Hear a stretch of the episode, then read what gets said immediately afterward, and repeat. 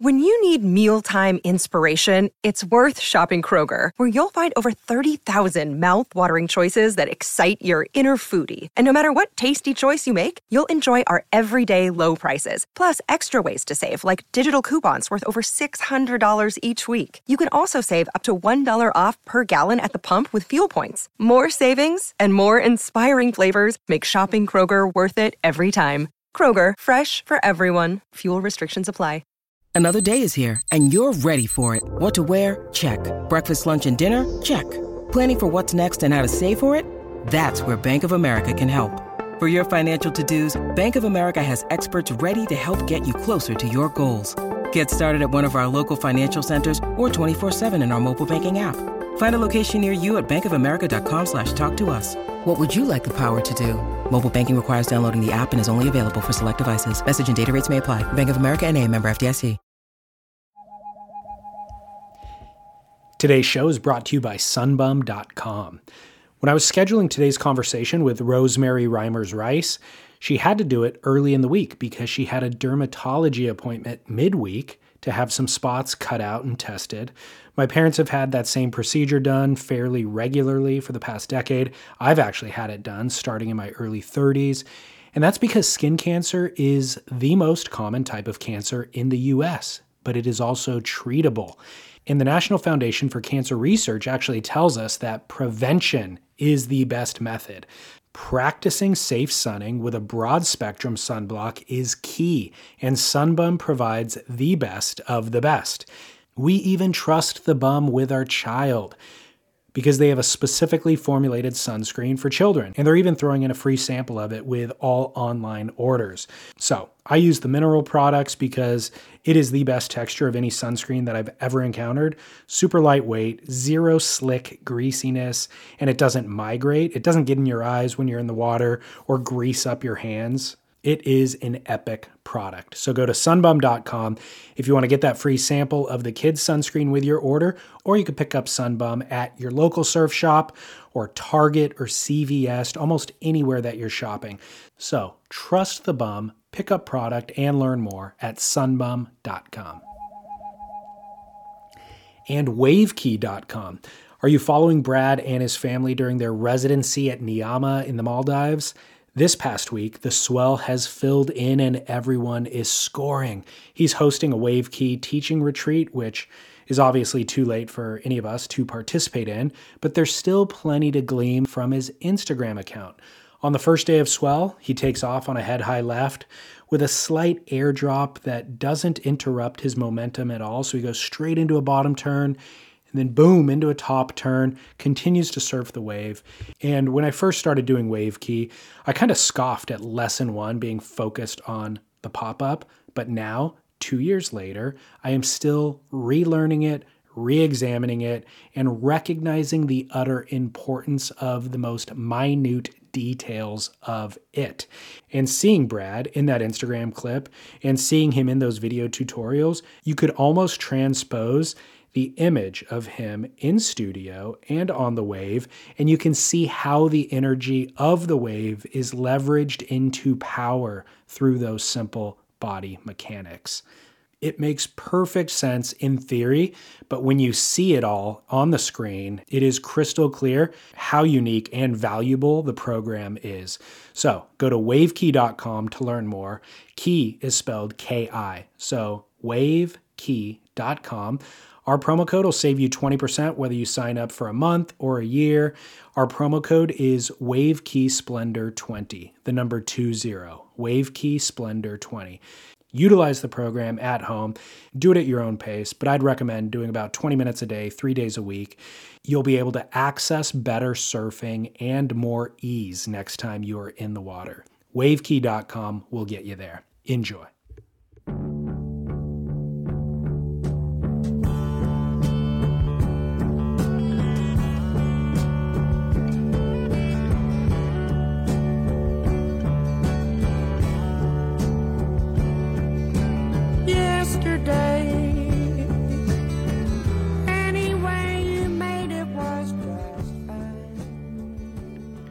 So much of surf history, much like human history, has been reliant on the oral tradition. transmitting knowledge, art, preserving important cultural experiences verbally from one generation to another. Rosemari Reimers Rice's name was passed to me through this lore. Somehow, some way, her name and her significance imprinted on my awareness early. But I hadn't heard her name in probably the last two decades. That was until I received an email from a listener in Santa Cruz who lives down the street from her, and he suggested that she'd be a great fit for Surf Splendor. Her experience would add unique perspective to these ongoing conversations. I totally agreed, and I was thrilled to actually have somebody who knew her and could facilitate connecting me with her.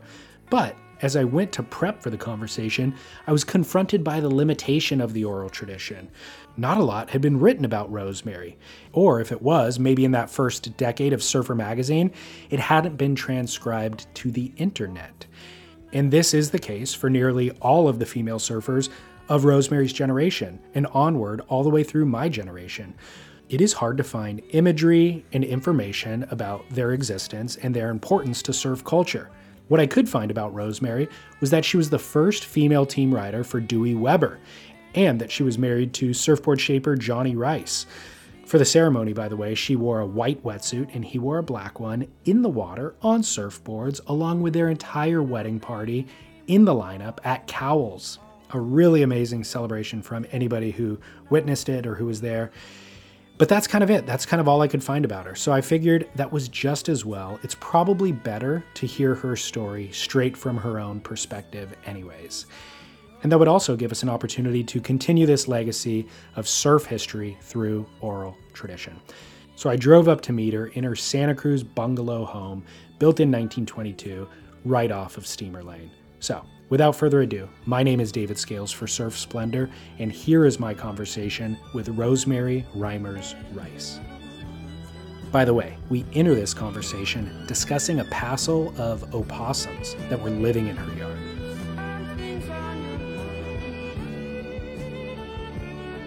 Uh, you're right, though. They get a bad rap for being ugly. Right. And they're one of the best things in the yard. Are they? Oh, they eat the snails and all these really weird stuff and even snakes and they're very handy in a yard. I didn't know that. Yeah. They need a better PR team because they have Yeah. a bad rap. Well, up here, people, I mean, they live on people's porches or whatever it is. I think I have a couple in the back part. Um, and they will always talk about the good things the opossum's doing.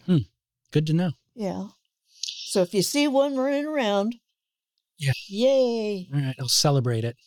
Yeah. Um, um, where I know you grew up in Hermosa in 1950, or you started surfing, I guess, in Hermosa in 1954. But how did your family end up in Hermosa? Who were your parents? What did they do? I don't know. You know, I really don't know how they ended up in Hermosa, but they bought the house in 1938, I think. Okay. Um, they lived in Redondo Beach ahead of time, then bought the house in Hermosa. Um, in fact, they bought the house from some people that used to live next door for two thousand eight hundred dollars. Permanent ocean view, No but nobody even know. But it's all on sand hills Yeah. you know and even today it, still has a permanent ocean view from the, property but it has been sold which i was not happy about at all. But i got voted out because the family sold it. Well my sister somebody came in and to talk to my sister says somebody wants to buy the house which is the same vintage as this mm-hmm. For two million dollars. And of course, everybody goes, "Oh my God, whole bunch of money!" So they tore the house down. Yep. They built another house, and a hockey player bought it five mil cash. And what really kind of upset me, and probably a little bit my brother too, because he's an architect. And if he could have done something with the house and turn around and sell it that much for that much. Yeah. But I don't know. When I first moved up here, which was 1970, I was going to only be here for five years and move back down to Hermosa Beach. But it didn't turn out that way. Why? Why only five years? Were you going to school or? I don't know. I just picked five years. Okay. Said that. Yeah. Um, I don't want to jump that far ahead in the timeline yet, so let's stick with Hermosa right now. Okay. Um, what did your parents do there? Uh, my well, when I was very young, my dad was uh, working in the shipyards, Mhm. and my mom was just a housewife.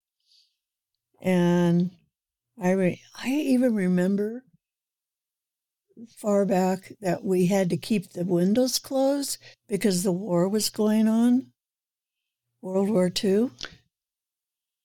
Because we had to close the windows so you didn't show any light if there was anybody out at sea that could, I guess, pick us off. Wow. Yeah. So only oceanfront homes basically had to be concerned about that. Well, they, we were set back Okay.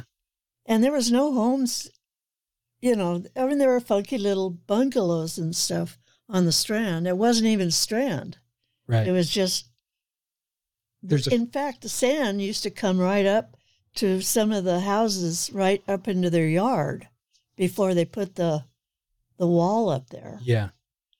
But for listeners who don't know that beach, there's a few hundred yards of sand, let's say, Right. Before you get to the ocean. Yeah. So the houses aren't right on the water per se. But um so how'd you discover surfing? I was 14. Okay. I was in high school, and Johnny was also in high school, and we ended up being boyfriend and girlfriend and all of that stuff. And he said, he's actually the one that taught me how to surf.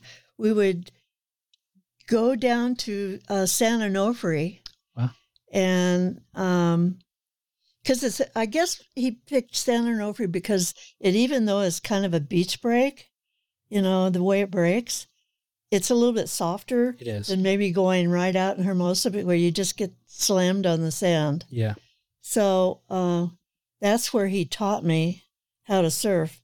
And one of the things, and, and some of the people learning to surf nowadays, was don't let your hands off the board until you have your feet under you.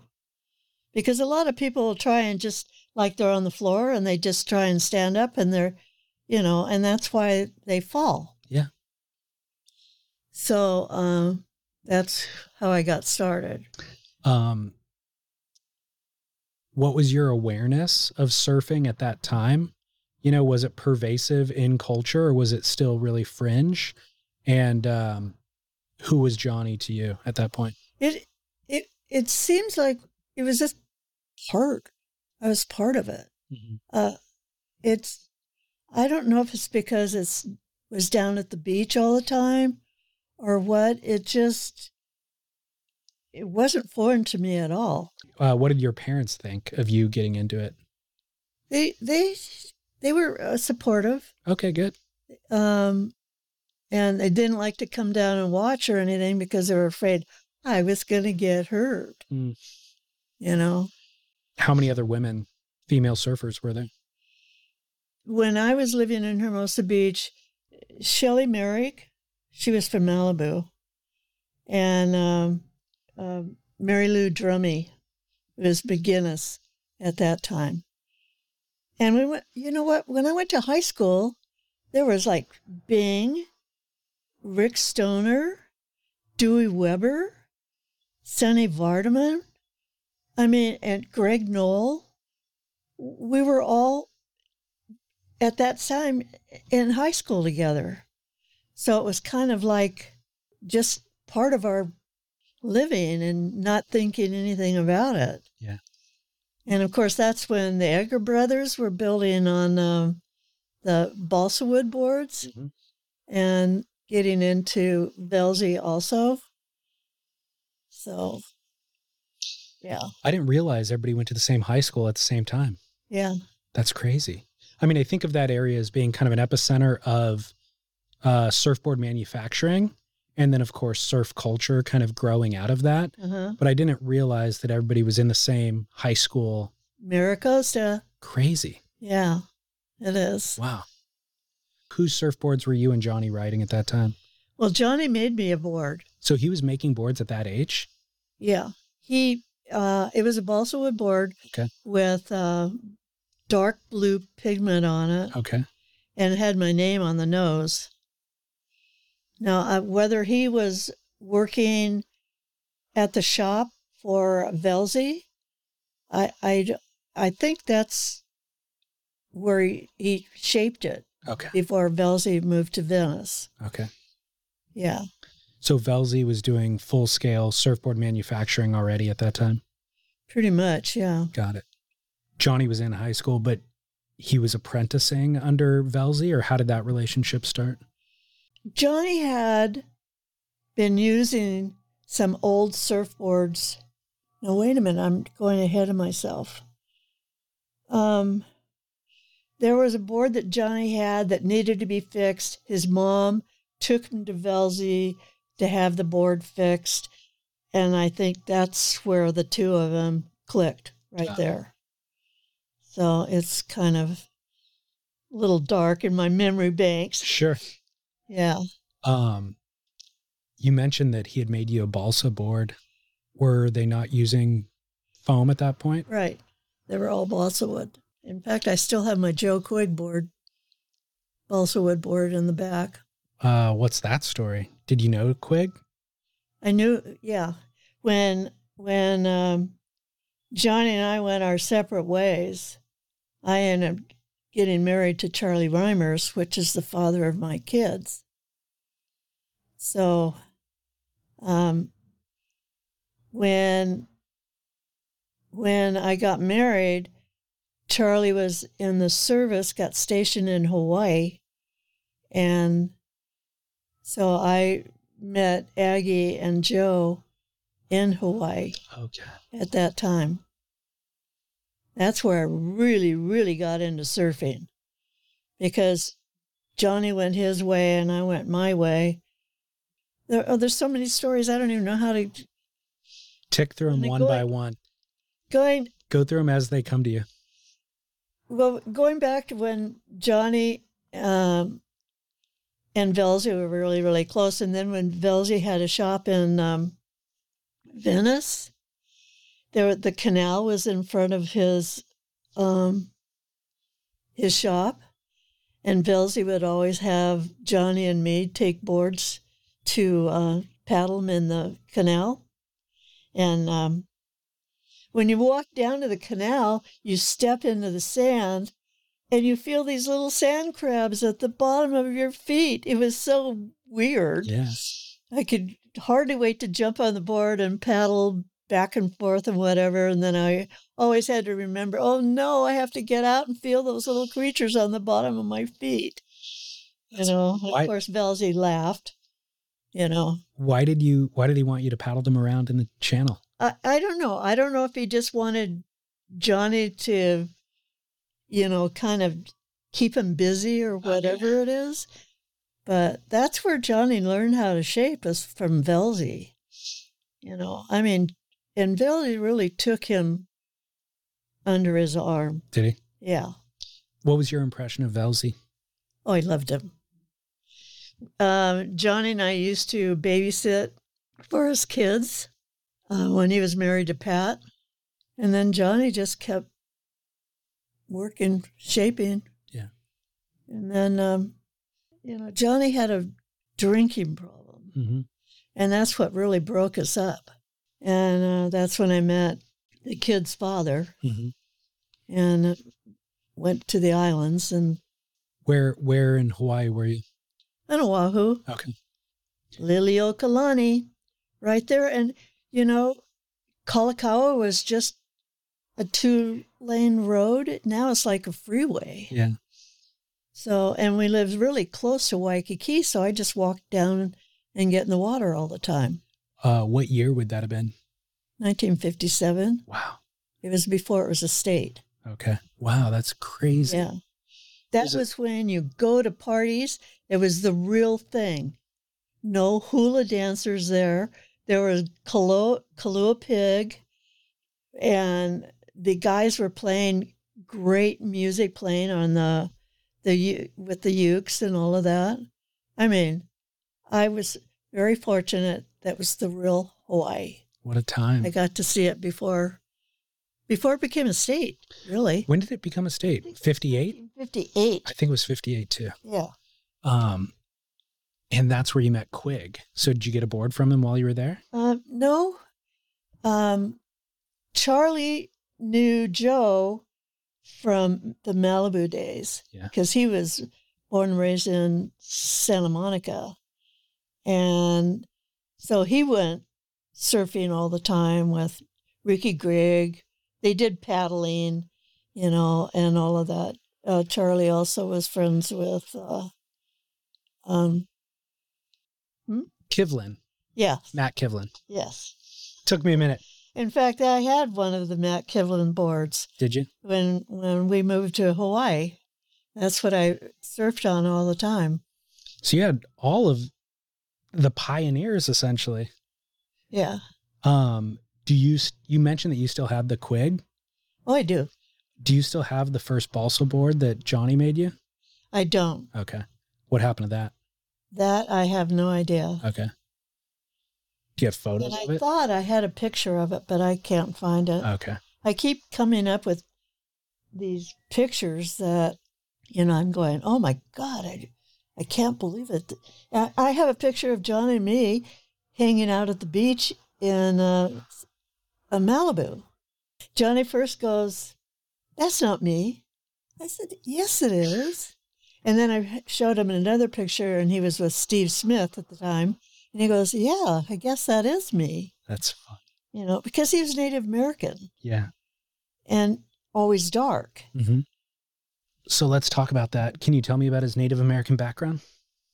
Well, when uh, when I first met Johnny in Hermosa Beach or Manhattan, um, his his mom and dad split up, and his mother told Johnny, "Don't you ever tell anybody your father was a Native American." And he was brought up to think that way and kept, you know, believing it or whatever it was. It was it was a time that I guess nobody wanted to be any other blood than white, you know. So when Johnny and I got decided to get married, Johnny was telling me about all this coming up about his native background. And he goes, I think I'm Shami. And so I said, Oh, okay. So this is before, you know, internet and stuff. So he found his great grandmother's death certificate. Her name was Columbia, and she was Iowa Sioux.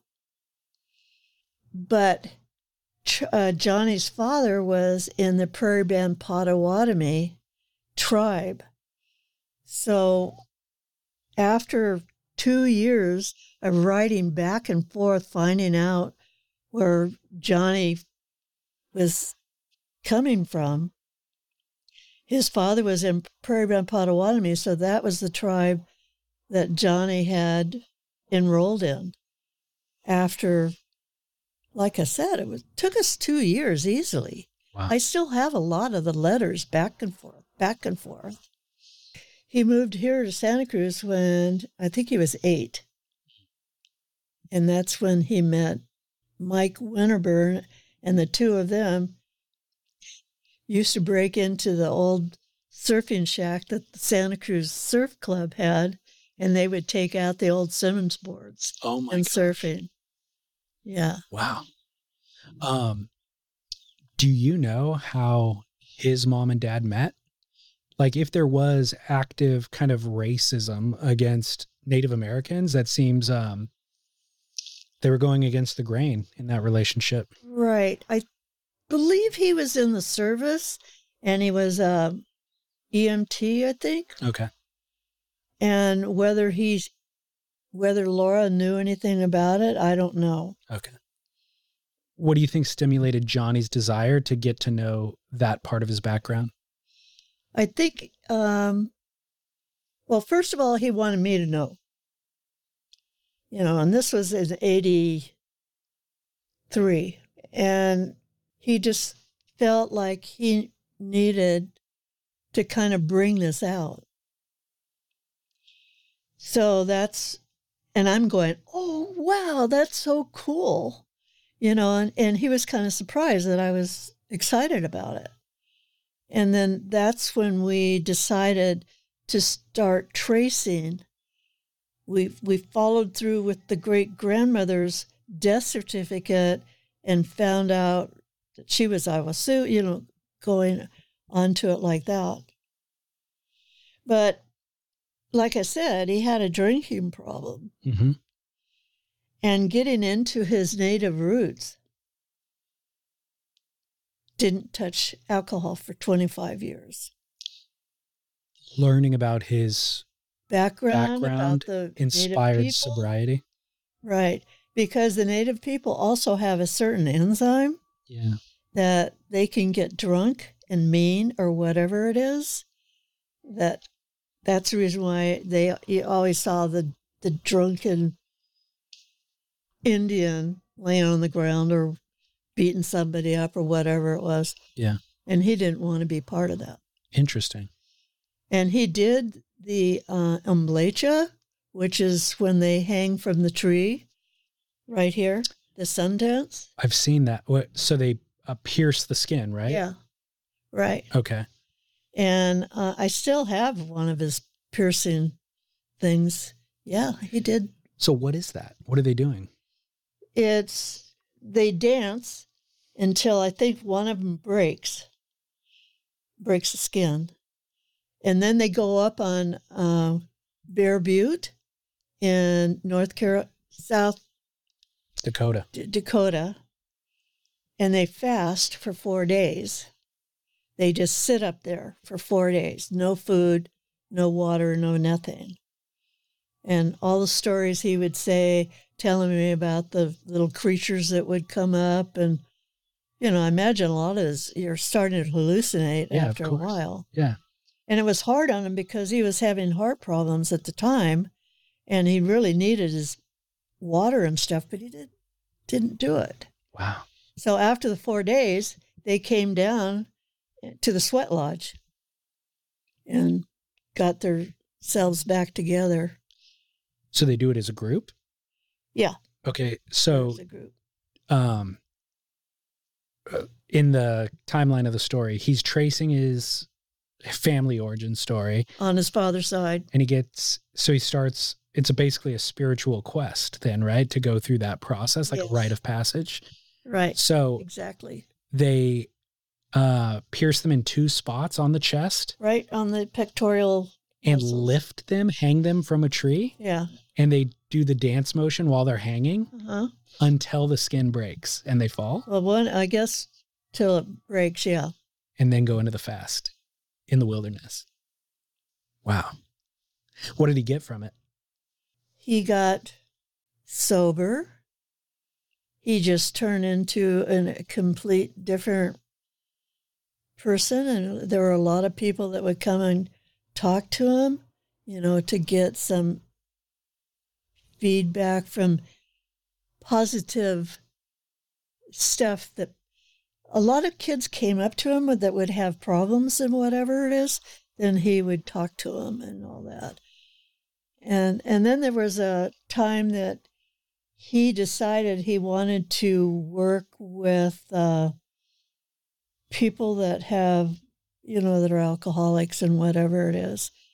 And then he probably would have stayed in it longer, except for the fact that he met this one guy, Ted, who was a Native American, cleaned up, did all that, and fell off. Oh yeah. And Johnny goes, I can't handle that. And this whole time he's still shaping. Right. So Yeah, I feel like um, relapse is just part of sobriety for a vast majority. You know, if you know how to get out of it. um, when you say that kids were coming up to him and asking for guidance, was it? Did they know anything about his background, or he just people were drawn to him in that way? They, well, the word had gotten out, you know, that he wasn't Greek. The only reason why he had the Greek name because that was his stepfather's name, Antoniatus, and that's one reason why Velzy always called him Greek.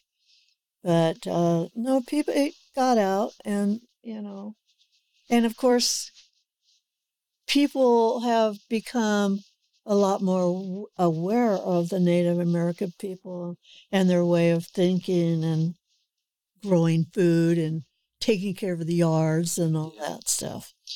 But we don't think we don't associate a lot of Native Americans with surfing. Right. He's one of the only Native American professional His- his, surfer um, shapers that I could think of. His uh, uh, Native American name is Miniakanmani.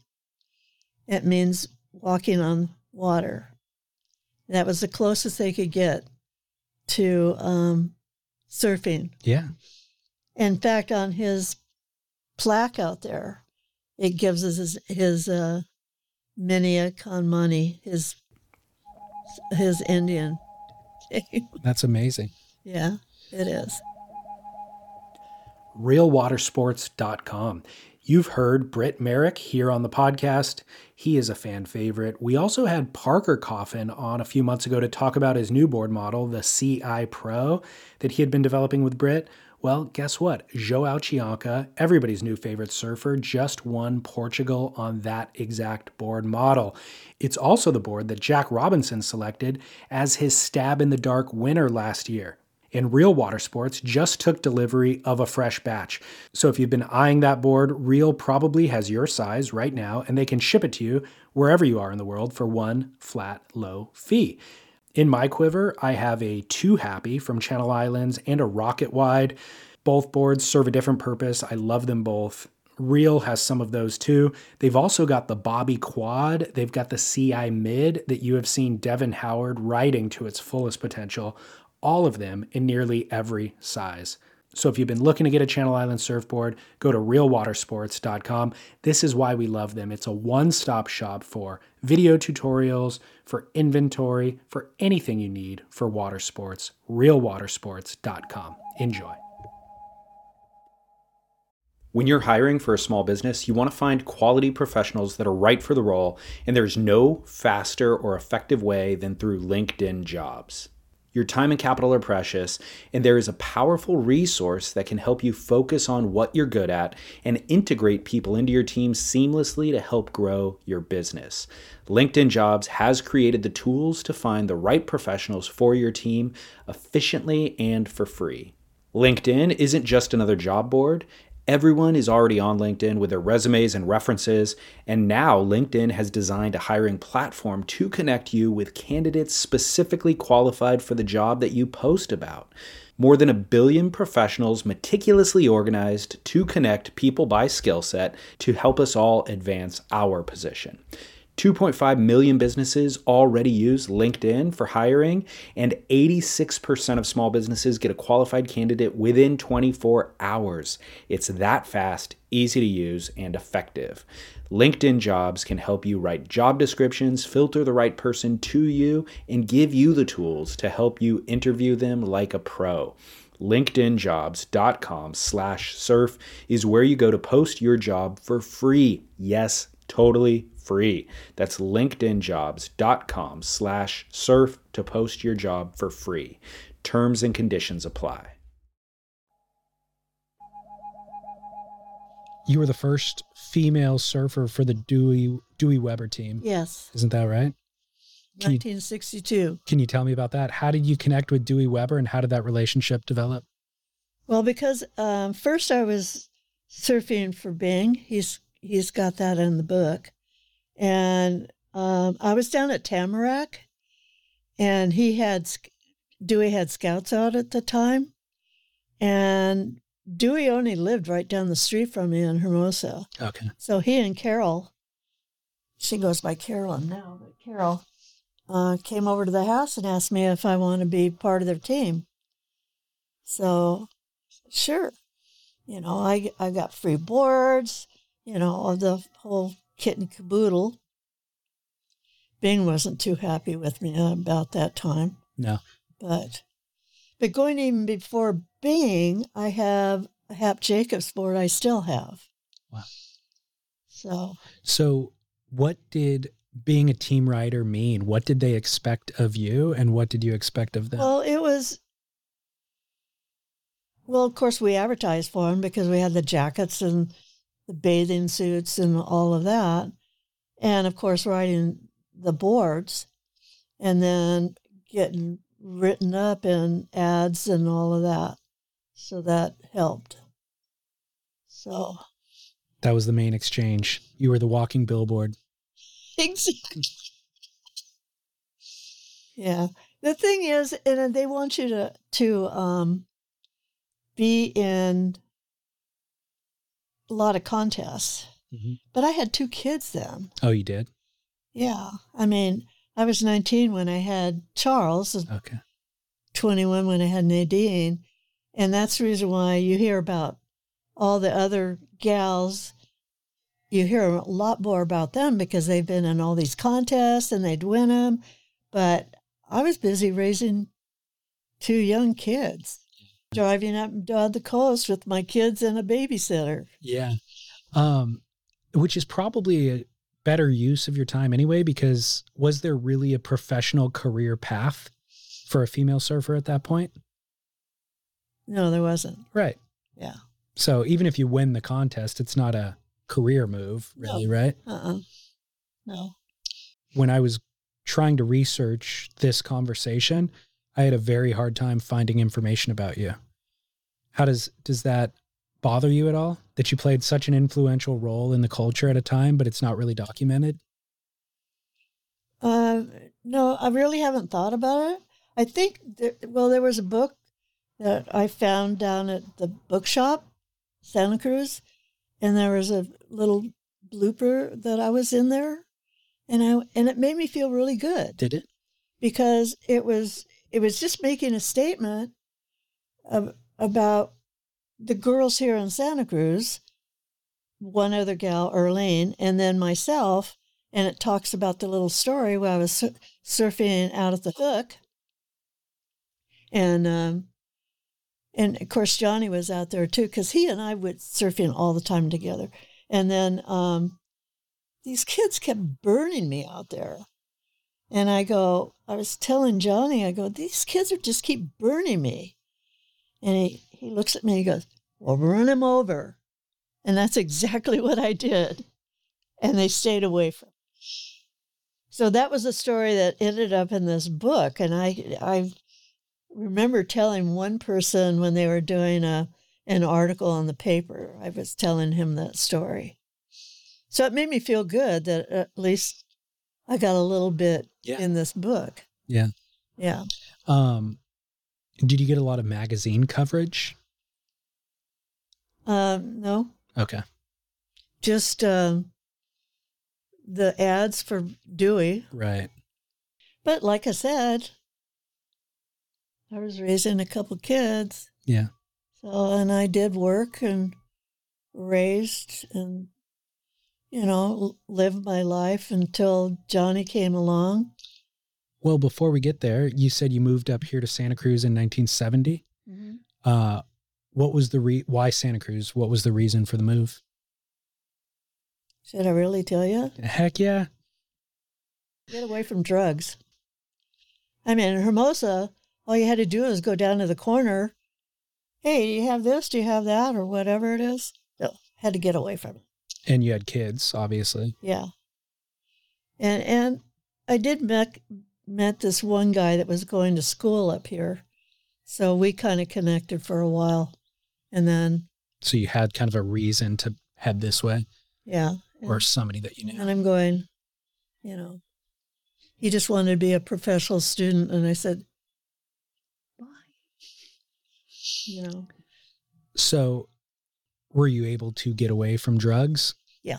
Okay. Because Santa Cruz is known for drugs too. Right. But later on, Okay. That came later. yeah. I mean, like the psychedelic and all that kind of stuff, that's that's going up and down the coast no matter what. But yeah. But later on, I mean, I mean, it's gotten really bad. Oh, I know. You just, you know, and the, you, you have all these people that that want to help you. You can't help anybody unless they want to do it themselves. You know, forget it. So 1970 Santa Cruz, paint the picture. Yeah. You know, it just, it wasn't crowded.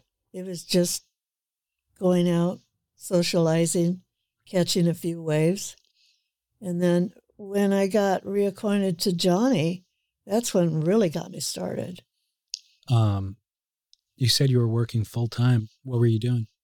Interior design. Oh, okay. Can you tell? It's beautiful. I love it. I mean, lots of original artwork. That's uh Yeah. My grandson did that. oh really? The one who just walked by? Yeah. Okay. He's building, he took over Johnny's uh, shaping bay. As an art studio? No, as shaping boards. Oh, really? Yeah. There he goes. Very cool. Uh we'll get to that then. Um how did you reconnect with Johnny? It was a, a longboard contest. The, the Santa Cruz Longboard Union Okay. put on a contest. And I always worked the background. So, because I didn't like doing contests at all. Later on, I did. But, and so at the uh, dinner, I saw Johnny there with his wife. Her name was Rosemary, too. Was it really? I didn't know that. With a Y or an I? Probably with Y. Yeah. But she was Mexican. Okay. Yeah. And uh, and Johnny was very heavy.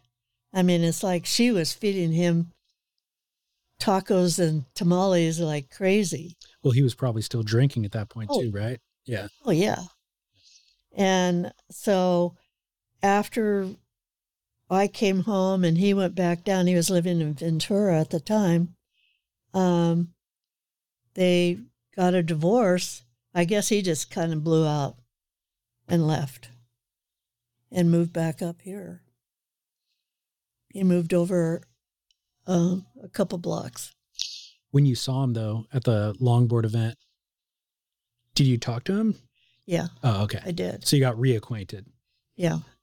It it was kind of uh, I was dealing with a friend of mine who had passed and Johnny knew the guy and didn't want anything to do with Mike, but so he wouldn't come over and I was having a memorial for him Yeah. is what it was. And so, like I said, Johnny went back down south. And then after that, he, he phoned me and said he'd like to come up. So that he did. Meaning I want to come up and reunite with my high school sweetheart. You know what? It, looking back on it, I think so. Yeah. you know. But he was he uh like I said, when he, he just got fed up with with Ventura that he wanted to come back home here. So um he ended up renting a little house over a block or so away. And then things just developed from there. He would shaping boards over there when he was in in Ventura, he was also a merchant marine. Well, merchant.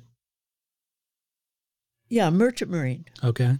He was a captain of a huge boat. So he decided he didn't want to do that anymore, and that's when he decided to move up here. So he um that was kind of his career path, but he was always shaping boards on the weekends and on the side even kind of. yeah, even when he was in the Coast Guard, Really. he was shaping. And around the world too, right? Well, he he in well he uh, moved to Brazil. That was in Early I think that was 1970. He Okay. down there. And set up a surf shop down there and Yeah. had a life. You did. Yeah.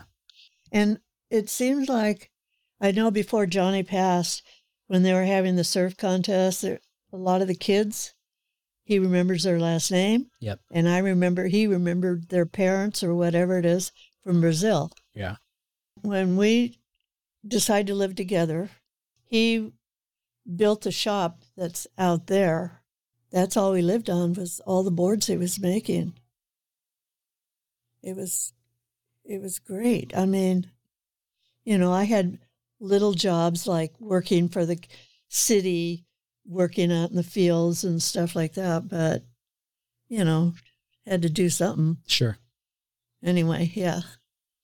But yeah, we he really he really is the only person that really took care of me financially. You mentioned when you came to Santa Cruz was the first time you kind of realized that you were one of the only women in the water. Yeah. Did you, was there any opposition to you being a female in the water? No, actually, well, there was one time, but um, there, um, no, I, I was actually, it was pretty cool. You were I didn't really have any problem.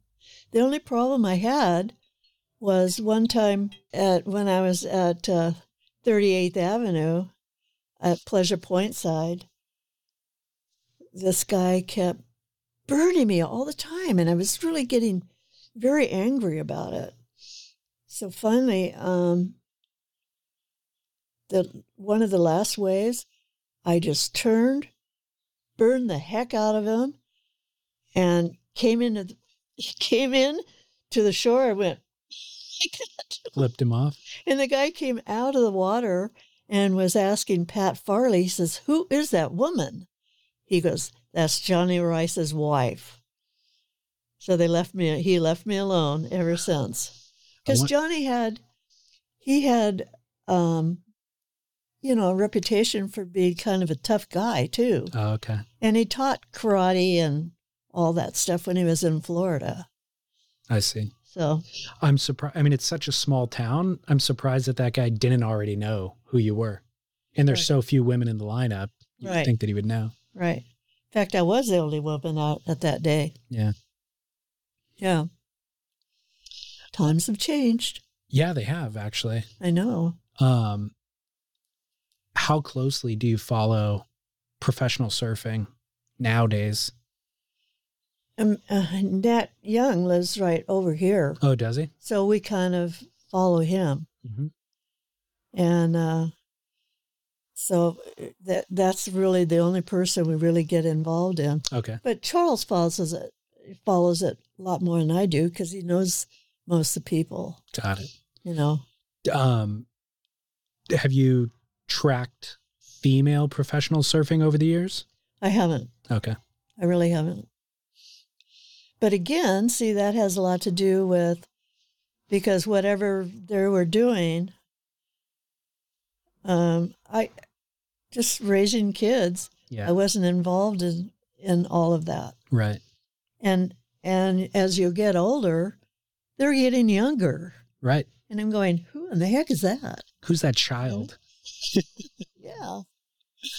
So Um, uh, I read that you stopped surfing at age 70. Yeah. Is that true?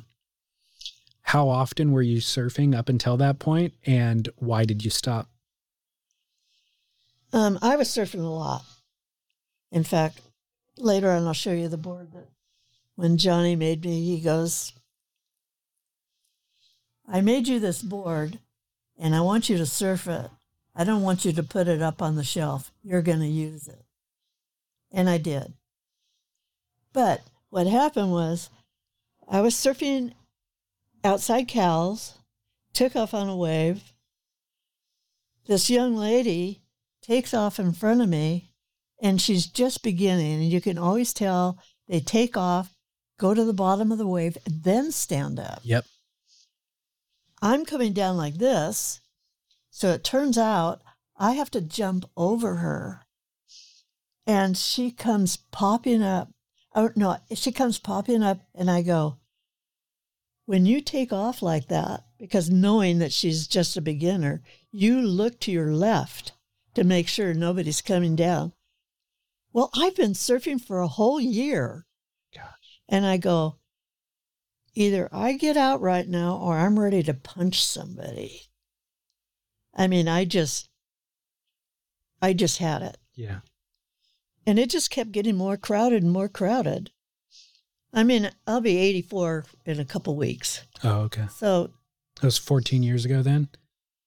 So, so that's being out of the water. You know, it's worse no. getting in and out of the wetsuits. Oh, yeah. I remember one time getting out of the water. I mean, it was, they were getting harder and harder. Thank God I never had to buy a wetsuit. I was always given one. But I, I remember having, getting out of the water, going up to Cowell stairs and having to somebody to help me get out of the damn wetsuit, A stranger. you know, and because if you can't get your elbows out, yeah. you know, it's really hard. And when you started surfing, there were no wetsuits, No. right? So I've got pictures of myself just in bathing suits. even up in Santa Cruz, No, in, by the time Hermosa. okay, by the time you got here, they had Yeah. wetsuits. Okay. Um. Well, so that incident is the reason that you stopped surfing at seventy. Uh, I want to ask you more about that because it seems like a shame to let a negative experience be the thing that puts you out of the water. Well, I, I really probably shouldn't leave it like that, but I was getting to the age it just was getting a little bit harder, okay. you know, and and getting in and out of the water, going up and down the stairs, and all of that, you know, and you get you get kind of tired as you get older. Yeah. Those damn wetsuits. Uh, what do you do? You miss it? Do I miss it? I do. Um, I I have a pleasure of knowing, watching, knowing exactly what's going on when you when there's so many people just watch it and they don't understand the floaters, they don't understand the all the maneuvers that are take. Of course, that's another thing too. Those young kids coming up with all their their whatever they're doing. Yeah. You know, it's amazing. They have it's like Velcro on their feet. Yeah. You know, Um, have you found anything that services the same thing for you or that has replaced surfing in a way? um, I there were not really. Now that I think about it, I because I just walk down, and I can hang out at the the cliffs down there and and watch everything that's going on and and mind surfing, I guess you'd say. Yeah. Yeah. If you found yourself in Hawaii where the water was warm and you didn't have to put a wetsuit on, would you go back in? Well, pro- probably. I- I know I. Uh, I remember going to Mexico and walking into. I mean, it was hot. Walking into the water and it was same temperature. Yeah. It was amazing. But that's a little different. It is. Um, but I think that, you know, putting a wetsuit on, getting to your feet, all of those things are harder to do. They Oh, require a lot of athletics, but there's a version of surfing that you could still probably access, Right. whether it's body surfing or body boarding or something like or even paddling. Yeah, Yeah, paddling. yeah, yeah. I I definitely do the paddling. Yeah. for sure. I try, I tried the stand up paddle, and it, it's because I was so used to surfing. You you know you have one foot forward. Right. Well, stand up paddle, you have both of them on, and I kept flipping all the time. Yeah. And my son and my granddaughter were laughing at me, and Charles would go, "Don't do that. You just put your feet together." Yeah. You know? Or and then if you're going to try to catch a wave, you go from that parallel stance to then shifting into the surfing stance, Right. which is challenging too. Okay. Um, I'm curious. We're talking about surf history. Who are some other female unsung hero, like unsung influential female surfers that listeners should be aware of that maybe didn't get credit through the years? This is going to sound weird, but I never really had many women surfer friends. I did have one for a while, Sheila Ralston, where I would meet her at 38th Avenue or 36th Avenue, and we would go surfing together. But that that was a while back. Um, but overall, all my friends have been males. Oh, really? And when you think about it, when I first started surfing, and there's no female out there, all your friends are guys. Yeah. You know, and it's that's just the way it was. And it kind of, in a way, is still the same. Yeah. So, There's certainly more females in the lineup, but right. it's still predominantly male. Oh, yeah. Yeah. Yeah. Um, did you ever have an take an interest in board building? Board building? Yeah, like shaping surfboards. No, I'll photograph. Okay. I went into photography. Oh, okay. I had stuff um, in magazines and all of that. What type of photography were you doing? Uh, it was a lot of them was taking a surfer, doing a portrait of him, and a lot of people read articles about, let's say, this certain person, but didn't know what they look like. Yeah. So that's how I got started. And uh, even uh, in a magazine in Australia, that happened. Portrait photography Portrait, yeah. for surfing specifically, or just portrait photography in general? Oh, I did all kinds of photography. Okay. I mean, I even went to the flea market and photographed dolls. My my son doesn't even like to look at them because they're gross. But you know, What's gross about a doll? it's just the way they were displayed. I think. Okay. Yeah. I'm curious what's happening with Johnny Rice surfboards now. You mentioned your grandson is shaping, Yeah. so he's continuing the brand legacy. Well, he's he is using the same outline of his logo, but he wants to call it um, saber. Um, let's see, yeah, saber jet, Okay. which is a break right out over here at its beach. Okay. Yeah, he's only twenty four. Um, why not maintain the Johnny Rice label? I would think there'd be demand for the boards. Um, because he is building boards that look like they belong out of space, outer space. Oh, okay. It's a totally different brand identity. Well, yeah. Yeah. Because Johnny was, you know, well, he did that one up there for Charles when he went to Indonesia. And, uh, but, but Jonah is, you know, like the nose would have a, it's really hard to explain how it is, but it's, they're like outer space. Got it. So he, and, and his initials are the same as JR. Oh, okay. So, because he's a Reimers. Yeah. Yeah.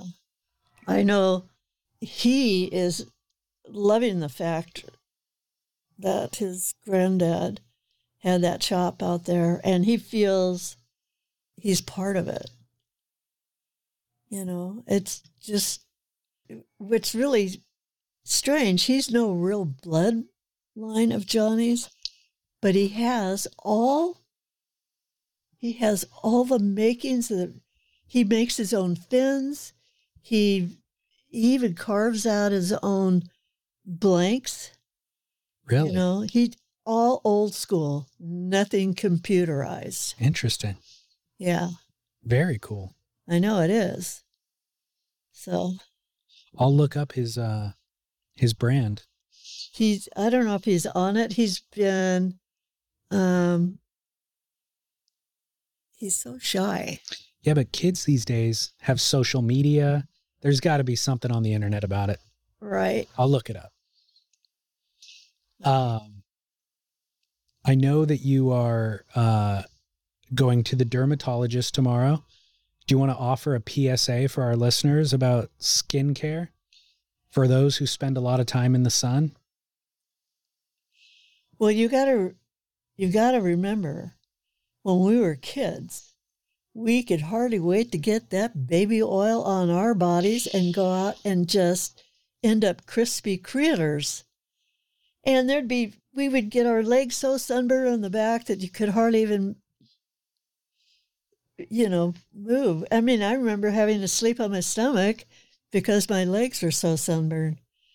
But um that, that's the only thing. There's a lot of people now that put on sunscreen or wear big hats. And Jonah's really conscious of it. And so is my son. Yeah. Of course, they wear hoods, but they still put stuff all over their face. I I did put stuff on my face, but not on the top of my head. Mm-hmm. And boy, did that get sunburned too. Yeah. So, what are the consequences of your actions? Having them dig out stuff, you know, Yeah. and and right here on my eye, they're gonna do that right next to my eye. So I, I don't know. So, you just have to. I've had to. a lot of, you know, I, I should have been living in a cave. Yeah. So, you go twice a year, though, to get it all taken care of. Yeah, Good. I think that's the recommendation for listeners, though, is preventative maintenance. right. Don't ignore it. Go twice a year, get it all checked out know what? because they can take care of it. It's like my son tried to make an appointment where I go because all of his doctors and everything were down south. He couldn't get in because they're not taking new patients. Oh, really? It's so weird. Yeah. Well, I guess it's a need that everybody has now. Yeah. So, um, I wanted to ask you, kind of in closing, about um, sobriety and for people, listeners who may be struggling with it or dealing with it or considering sobriety. Uh, what are methods that you have seen that have been beneficial for maintaining sobriety? It's believing in yourself because nobody's going to do it for you. It has to be like mind over matter, you know? And it's easy to say no. Is it hmm Once you pa- pass once you're motiv- once you're motivated to do it? Yeah. Oh, yeah. So, and fortunately, like Jonah, who's only 24, has, has no desire Yeah. to get into all that, which I, I love that. Yeah. You know? So, Good. I mean, these kids were brought up, we were just smoking weed, doing the whole thing, and they, thank God they didn't, Sometimes that could be a good deterrent as well, yeah, just witnessing it. that's true. Yeah. Um, what was the last surfboard that you rode? The last surfboard I rode was one that Johnny ro gave me or made for me. He made me a 10 foot board. It made it so easy to get up. Well, I was in my 60s, you know, and uh, so, and it was a good floater. I still have it. And um, so that, that was always that board that was my last board. What are you going to do with all these boards? Got a museum. Boards hanging in the other room in here. I mean, but those are important boards for surf kind of culture and history.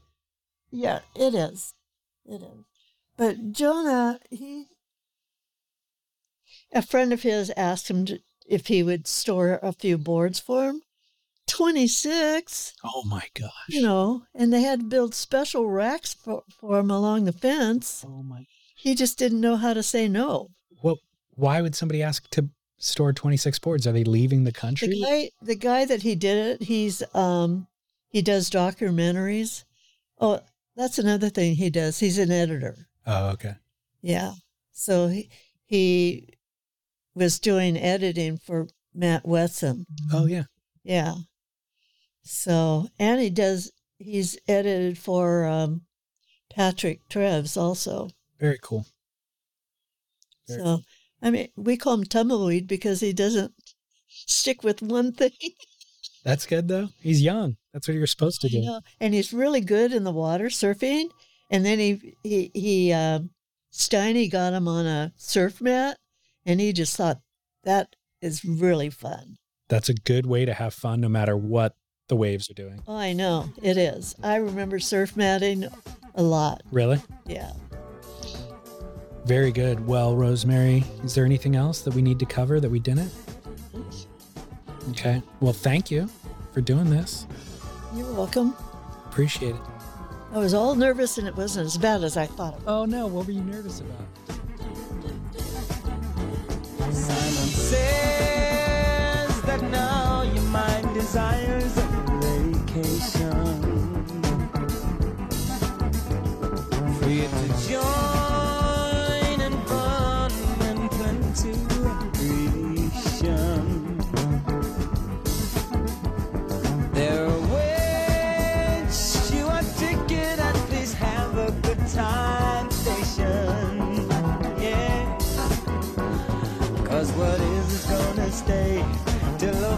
time decides to change.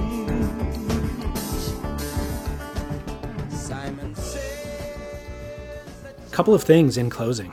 Hawaii became a state on August 21st, 1959, not 1958, as Rosemari and I guessed. And another important detail about Santa Cruz to convey is that the very first incident of surfing in California took place in Santa Cruz, at the mouth of the San Lorenzo River. The year was 1885, and three Hawaiian princes, nephews of King Kalakaua, were going to school at the military academy St. Matthew's Hall. The three teens shaped 15 foot surfboards out of local redwood trees, and on a busy summer day in mid July, at a wave that rarely breaks, they paddled out and stunned beachgoers. Obviously, Duke Kahanamoku and George Freeth would help spread the sport's popularity through the 1900s, but this moment in July of 1885 is marked as the inception of surfing in California. Rosemari Reimers Rice is accessible through johnnyrice.com. I've also included photos of her surfing, photos of her cherished Quigg surfboard, and everything else on surfsplendorpodcast.com. You can also link to our sponsors, Sunbum, Wave Ki, Real Water Sports, and find all of the other shows that we produce and distribute through our network on surfsplendorpodcast.com. There are well over a thousand episodes of our various shows that you can binge if you're interested. You can also consider supporting our work for $5 a month. There is a support tab that's easy to find, it's easy to set up, you can cancel at any time, but it helps us not only archive this work from month to month, but cover costs for road trips uh, to record episodes like this one. So thanks to everybody who does that, and thank you also for your future consideration. That is all I have for you this week. Until next week, my name is David Scales for Surf Splendor. I'm reminding you, encouraging you to always get back into the ocean, share some waves, and shred on.